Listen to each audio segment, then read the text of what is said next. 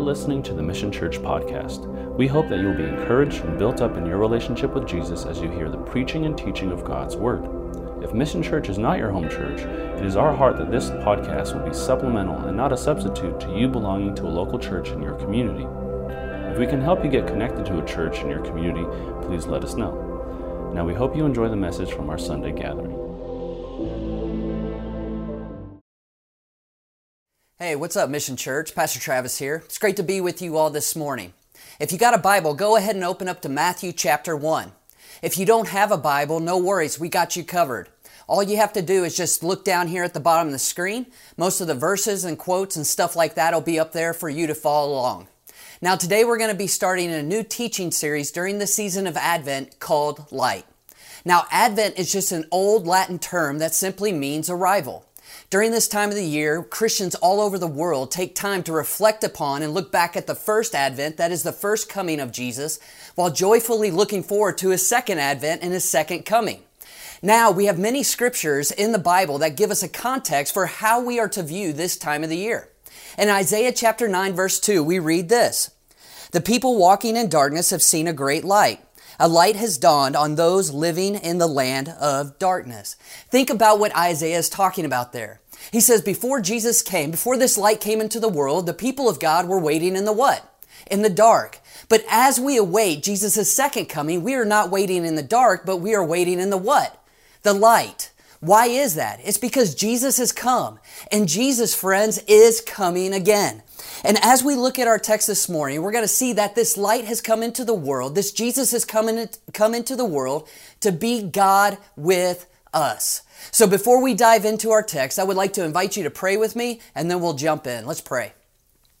Father, we come before you right now and we thank you for your love and your grace. And I just pray, Father, that the words of my mouth and the meditation of my heart will be pleasing and acceptable in your sight. God, we ask for you to speak to us today through your word. Help us to see the good news that Jesus is, in fact, Emmanuel, God with us. And may we find our ultimate joy and treasure in Him this morning. We love you, Jesus. We pray all this in your name. Amen. Now, I don't know about you, but over the years, I've talked with people who have either been afraid or currently afraid of the dark. And when I was a senior in high school, I had the opportunity to go on a senior class retreat. We went to a very rural area of Kentucky, a campground that had some cabins that was surrounded by a really thick forest. Now, when we got off that bus, my friends and I instantly jumped off, threw our stuff into a cabin, and took off running into those woods to explore. One of the teachers yelled for us to be back before dinner, but we didn't pay any attention to that. We ran down this hill and we ended up, fi- ended up finding what appeared to be some abandoned railroad tracks. With that, one of my buddies wanted to explore and see where those tracks led to, and so we took off walking. Now, we paid no attention to the time. And as we were walking along, we noticed it started to get dark, but it also started to rain. We decided to turn around and head back, and when we did, one of my buddies asked for a flashlight, and we realized something. Each and every one of us had left our flashlights in our cabins in our bags. As we were walking, it got darker and darker, and the rain started to come down harder. There was thick woods on the left and the right of us. We could not see a thing. You could sense in our voices that the nervousness as we believed we were going to have to spend the rest of the night out there, possibly having to endure and get through hypothermia. As we were walking, one of my friends, who was a bit taller by the name of Patrick, said, Guys, I see a light. Now, we could not see it, but he took off. He started to run up this hill through some, some, thick brush, and we followed him, slipping and sliding. But eventually, we too saw the light. And as we got closer and closer to that light, it got brighter and brighter. Eventually, we reached it to find out that that light was attached to the back of a cabin. When we came around the front of that cabin, we discovered that we were actually back at our campsite. With that, one of the teachers yelled uh, for us and asked us where we had been. And after she rebuked us, she got on a radio and she called for everybody else to come back, for we had been found. Now, the reason I tell you that story is because I believe 2020 has felt a lot like that. We started off walking, having fun, exploring, but eventually it started to get dark. The rain started to come down. We don't have a light, and if we're honest, we don't know where we are. We don't know how we're going to get through this. But the good news of the Advent season, friends, is just simply this light has come, and light has come in the person of Jesus, and Jesus has come to be God with us. So if you got your Bible, look with me in Matthew chapter 1 verse 18. Here's what we read. The birth of Jesus Christ came about in this way. After his mother Mary had been engaged to Joseph, it was discovered before they came together that she was pregnant, was pregnant from the Holy Spirit. Now, Matthew tells us that Jesus' birth was supernatural, but it was also very ordinary. Mary was betrothed to Joseph, and a betrothal was basically like an engagement on steroids. The only way for a betrothal to be broken is through a legal agreement or a divorce. And not only do we see that she's betrothed, but what would normally happen after a betrothal?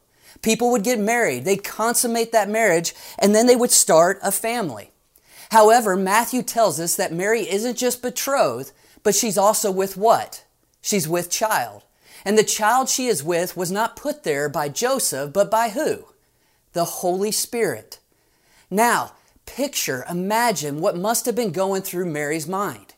Here she is. She's never been with a man. She is engaged. She is not married, and she's with child. Also, imagine what was possibly going through Joseph's mind. Think of the betrayal, the hurt he might have been experiencing. We don't necessarily know exactly what was going on there. We'll find that out here in a minute. But what we want to notice right now is what Matthew is telling us that this baby, this Jesus that has come, is what? Fully God and fully man. That he is God in a human bod. You see, Jesus' birth was amazing, but there was nothing necessarily extraordinary about it. Nothing necessarily different of any physical birth. You see, the birth of Jesus was a holy night, yes, but it definitely was not a silent one. I watched all three of my children come into this world, and it was anything but silent. Doctors and nurses were coming in and out of the room. It was chaotic. They were commanding out orders. On my ringtone, when my son was born, on my ringtone was Beastie Boys. What you, what you, what you want? And on my wife's phone was cake. No phone, no phone. And each and every time my parents called from Phoenix, we were hearing what you, what you, what you want. No phone, no phone. You've got doctors, you got nurses, you got Beastie Boys, you got cake. You've got just a very noisy, noisy experience. And in the same way, Jesus' birth was filled with noise. Absolutely, Jesus cried. And as he was born, his family was around and he was also surrounded by animals. But don't miss this. Jesus was born just like us. You see, Jesus had to fill up diapers. Jesus learned to talk. Jesus learned to walk. Jesus experienced everything that you and I do as human beings. Think about physically what he might have felt or experienced hunger, fatigue, pain. Jesus had to be taught mentally how to say mommy and daddy and learn as we do. And Jesus also experienced what we do emotionally. He laughed, he wept, he cried. He knows the pain of losing a friend to death close to him. Jesus knows what it's like to have a troubled soul. And why is all this important? Well, this God who's come to be with us, friends, listen to me, is not immune to what we experience in this world. You see, the first advent of Jesus is telling us that He can identify with us. That Jesus can identify. He is familiar with our suffering. He is familiar with our struggles. But Matthew tells us that He's not only basically human, but Jesus is also fully God. He's fully human and He's fully God. Twice in this text, Matthew says that Jesus was brought about by the Holy Spirit, if you will. That is the Holy Spirit who took the pre-existent Jesus and made him into a human body. And what Jesus did is he became incarnate, took on flesh, moved into the neighborhood in Bethlehem, all by the power of the Holy Spirit. As these months get cold and as these days get colder, one of the things that I enjoy doing is eating chili. Now you've got regular chili, but then you've got something called chili con carne. What's the difference? Well, chili con carne is chili with what? With meat. And I would argue that chili with meat glorifies God in a way regular chili cannot.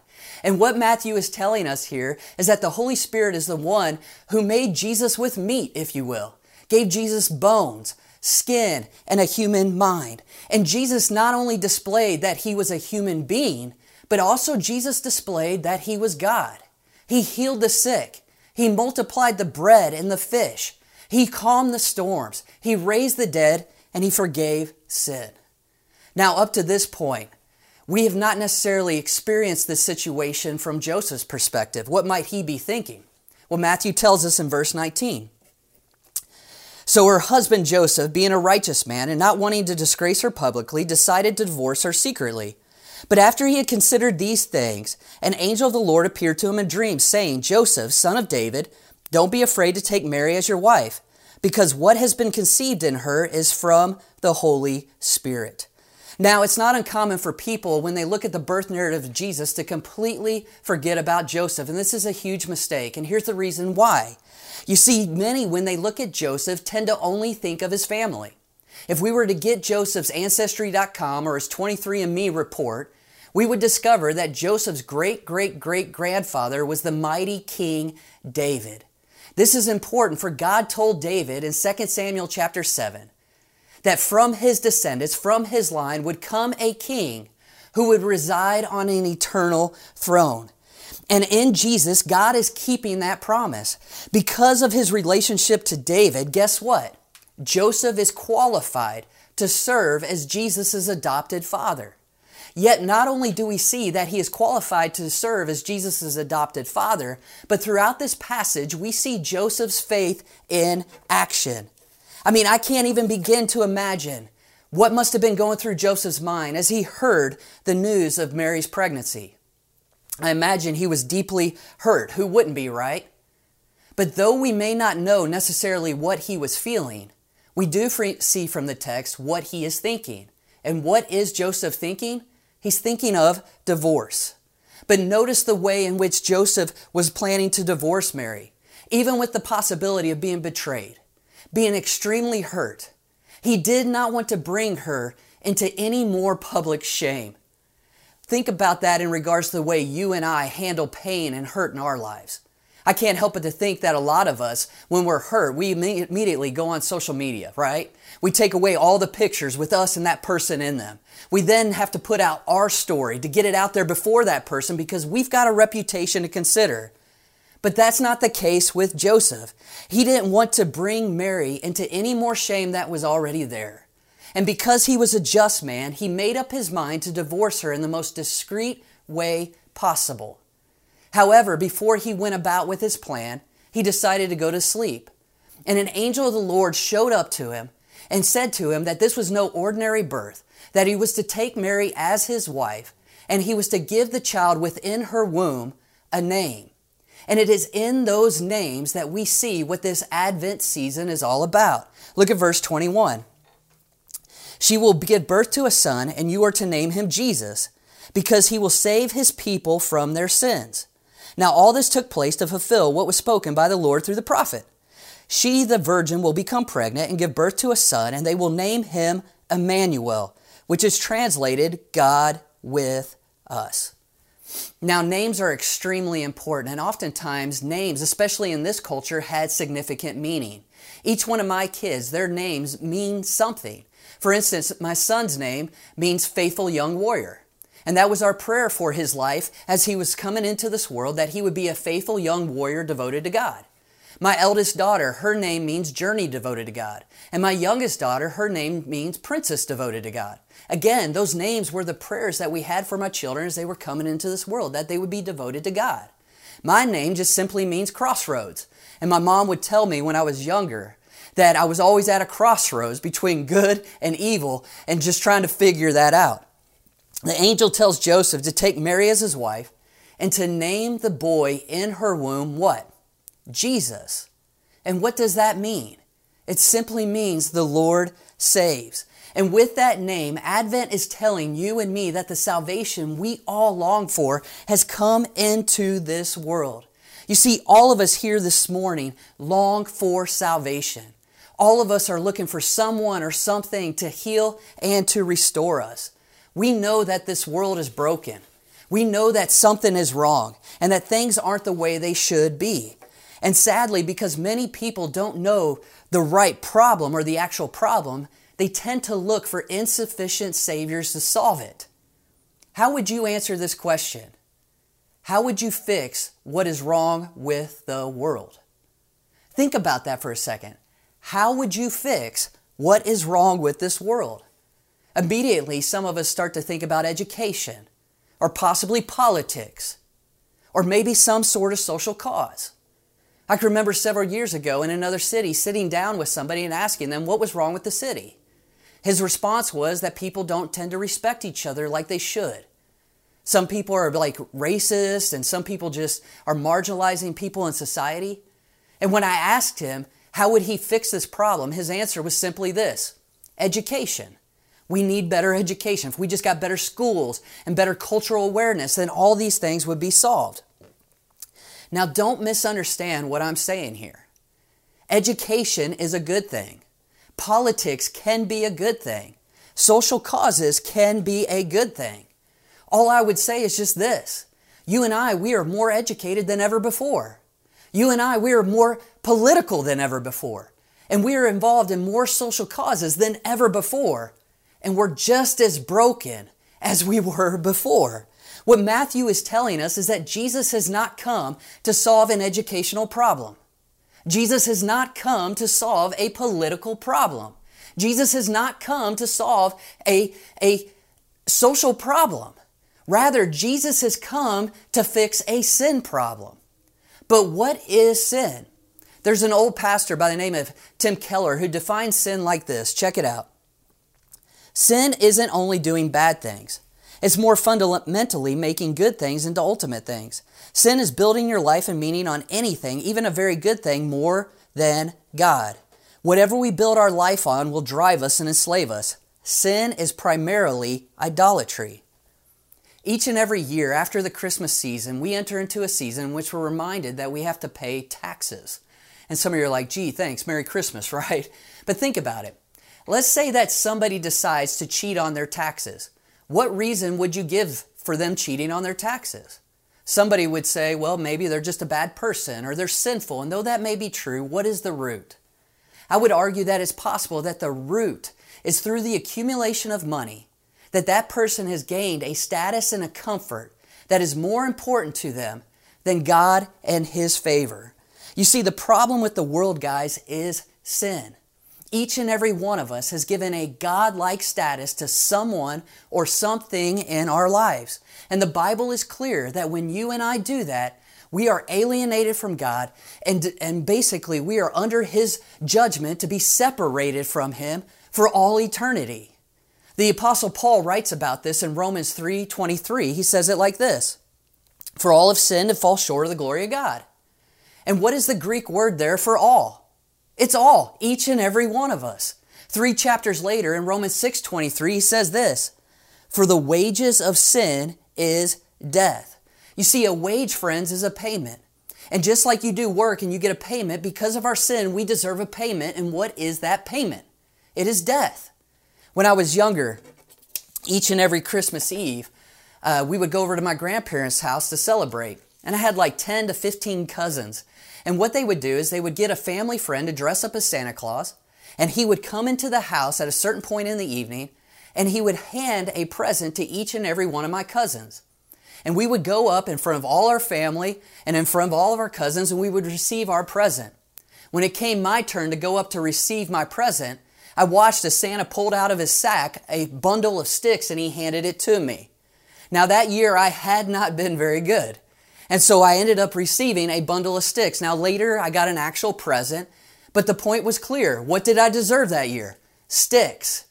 Many of us, we deserve sticks and coal in our stockings. But the Bible says we deserve something far worse. What is that? We deserve death. San, or, G, or God, sorry, God is not up in heaven checking his list and checking it twice to find out who's naughty or nice. Why? Because God knows each and every one of us have been naughty. Paul says it very clearly. All have sinned. All have fallen short of the glory of God. But what I love about this verse is that Paul doesn't leave it there. He uses one of my favorite words in all of the Bible, and it's the word but. And what usually follows the word but? Good news. Listen to what he says in Romans 6:23. But the free gift of God is eternal life in Christ Jesus our Lord. You've got to love the big butts of the Bible, for the big butts of the Bible cannot lie. And what comes after this but? Really good news. And what is that good news?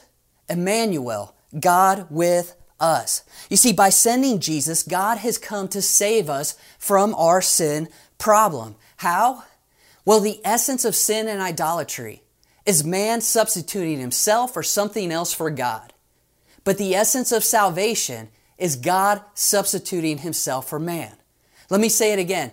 The essence of sin and idolatry is man substituting himself or something else for God.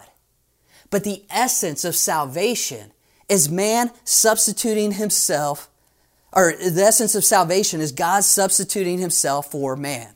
You see, this baby would grow up to live a perfect life, to die on the cross, and to rise again so that all those who trust in him could be made right with God. And when I decided to marry my wife, Jess, I didn't send somebody else to do it. Because in matters of love, it is important for one to go himself. And in the incarnation, in the first advent, when light came into this world, when Jesus came, what God was doing was showing us what, what you and I could never do for ourselves, what you and I could never do in our power and might. That He was sending Jesus to do what? To bring us back to God. C.S. Lewis says it like this he says, fallen man is not an imperfect human being that just needs improvement. Rather, fallen man is a rebel who must lay down his arms.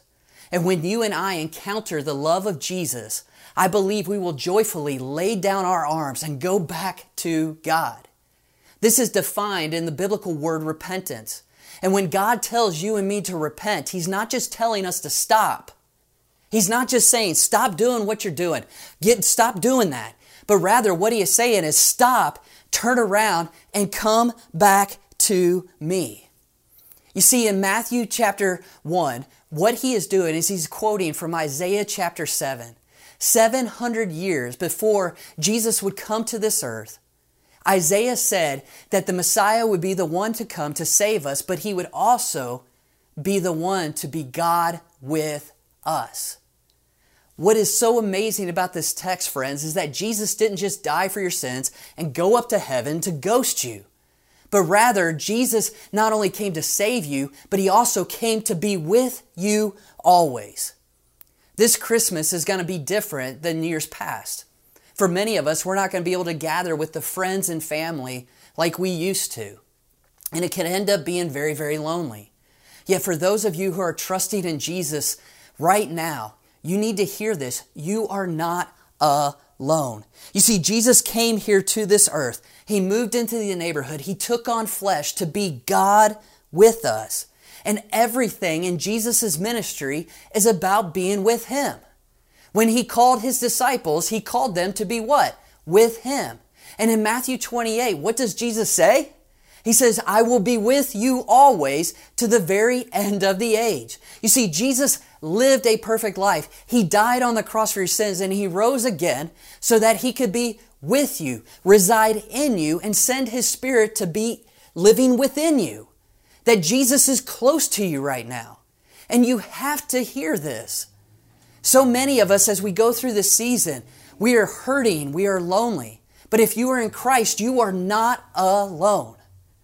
See, to all the single people right now who feel alone and left out, if you're in Jesus, guess what? He is with you. To all the married people that are in a marital relationship and you feel just as alone, hear me clearly. If you're in Christ, Jesus is with you. To all the servicemen and servicewomen who are overseas right now serving our country and they can't come home for Christmas this year and they feel alone, listen to me. If you're in Christ, Jesus is with you. To all those college students right now who are trying to decide if they're going to stay at school or come home, they don't necessarily know what to do. They feel lost. If you're in Christ, guess what? Jesus is with you. And to all those in middle school and high school and elementary school that have been in this time of social distancing and you feel all alone, listen to me if you know Jesus, if you're trusting in Jesus, guess what? He is with you. This story, this, this Advent season, is about Jesus coming to save us, but also, listen to me, it's also about Him being God with us. So Joseph wakes up, and what does he do? Listen to what it says, verse 24. When Joseph woke up, he did as the Lord as the Lord's angel had commanded him. He married her, but did not have sexual relations with her until she gave birth to a son. And he named him Jesus. Here we see Joseph's faith in action. He has just heard that salvation has come, and what does he do? He does everything the angel of the Lord commanded him to do. He takes Mary as his wife. He shows self control by not being intimate with her until the, the baby was born. And when the baby is born, what does he do? He names him Jesus. The Lord saves.